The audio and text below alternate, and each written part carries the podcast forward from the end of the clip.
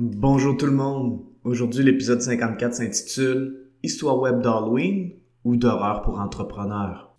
Avoir un commerce électronique est tout un défi. On vit souvent des déceptions ou de la frustration. Que faire pour rentabiliser mon commerce en ligne? Qui engager pour m'aider à réussir? Comment évaluer le ou les professionnels qui ont le mandat de rentabiliser mon commerce électronique et de le transformer en véritable actif numérique? Vous écoutez Commerce électronique et actif numérique avec Nicolas Roy.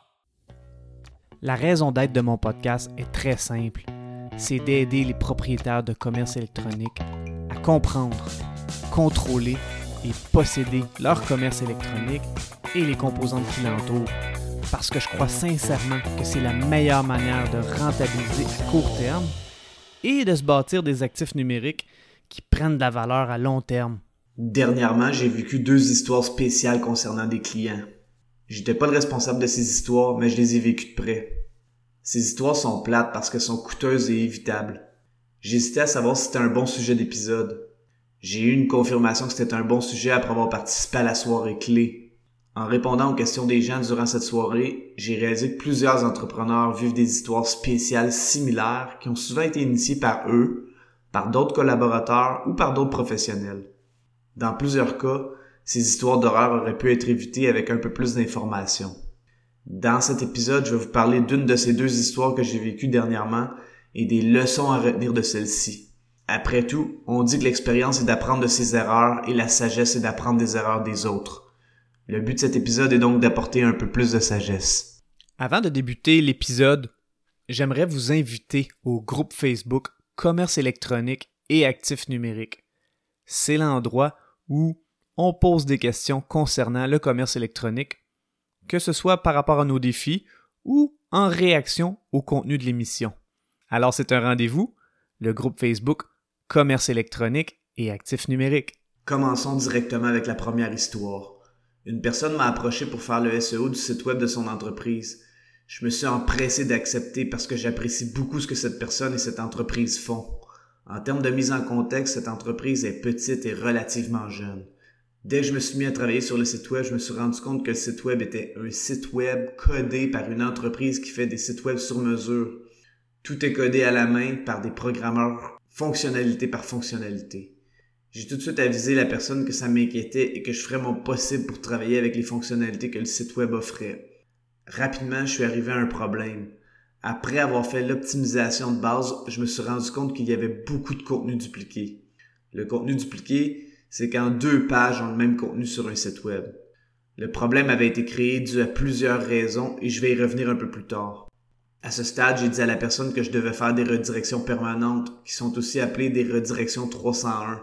Ces redirections font en sorte que la page la moins importante ou la moins populaire est redirigée vers l'URL de la page la plus importante ou la plus populaire qui a le même contenu.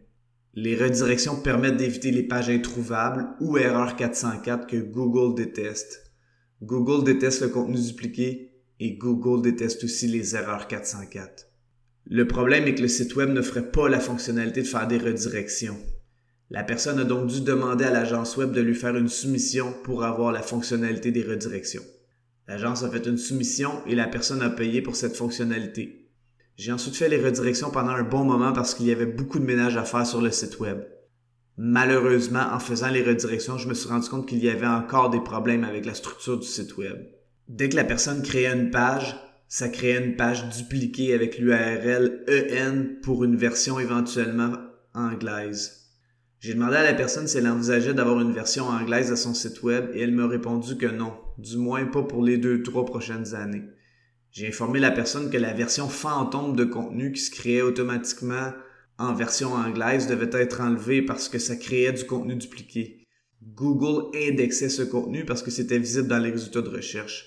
D'ailleurs, cette version dupliquée avec l'URL barre oblique EN pour un site web qui n'avait pas de version anglaise était clairement une erreur de l'agence qui a créé le site web à la base. J'ai donc demandé à la personne de demander à l'agence de faire en sorte que lorsqu'on créait du contenu en français sur le site web, qu'aucune page dupliquée en version fantôme anglaise soit créée. Un autre plus petit problème, mais tout de même un problème de structure que j'ai remarqué sur son site web était la structure des URL de ses articles de blog. Dans l'URL, qui est la partie après le .com, La date de publication de l'article était incluse. C'est un problème parce que si le contenu est super bon et que c'est du contenu evergreen, c'est-à-dire un contenu qui vieillit bien dans le temps, ça lui met une date de péremption. Donc si on retravaille le contenu et qu'on rallonge l'article et qu'on rafraîchit la date de publication de l'article, la vieille date de publication de l'article reste dans l'URL, ce qui envoie un message à l'utilisateur et à la Google que c'est du vieux stock. En SEO, on aime avoir des URL stables et on veut éviter de les modifier, mais dans ce cas, fallait les modifier. J'ai donc demandé à la personne de demander à l'agence de modifier la structure de l'URL des articles de blog selon une structure que j'ai définie. Finalement, la personne voulait ajouter six pages de son site web. Ces six pages auraient permis d'éliminer beaucoup de contenu dupliqué pour des événements de formation continue qui avaient des descriptions identiques et qui se donnaient à des moments différents. Avec ces six pages, on aurait eu six événements différents et le calendrier des événements aurait été directement sur les six pages au moment de chacun de ces événements. La personne a donc fait ces trois requêtes et elle a attendu la soumission de l'agence. Quelques jours plus tard, j'ai contacté cette personne pour prendre des nouvelles et voici la conversation qui en a découlé.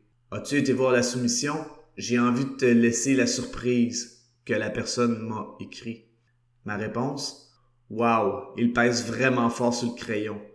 La seule chose qui fait du bon sens est le prix des six pages. Ça, ça peut aller, quoique un peu dispendieux. Par contre, de supprimer la création automatique des pages en anglais, que tu n'as jamais demandé, du moins je le crois, pour 375 dollars, c'est très dispendieux modifier la structure URL des articles de blog pour 900 dollars, c'est scandaleux. Ces deux trucs, je les aurais fait inclusivement dans mon mandat SEO sans charger d'extra si le site web avait été un WordPress ou autre CMS conventionnel. Sa réponse. Je suis pleinement d'accord avec tes propos. J'aime mon site, mais je me sens pris au piège. Depuis un moment déjà, je me disais que le moment venu, j'irais l'héberger ailleurs cette soumission est totalement déconnectée de la réalité d'après le peu que je connaisse du travail à effectuer.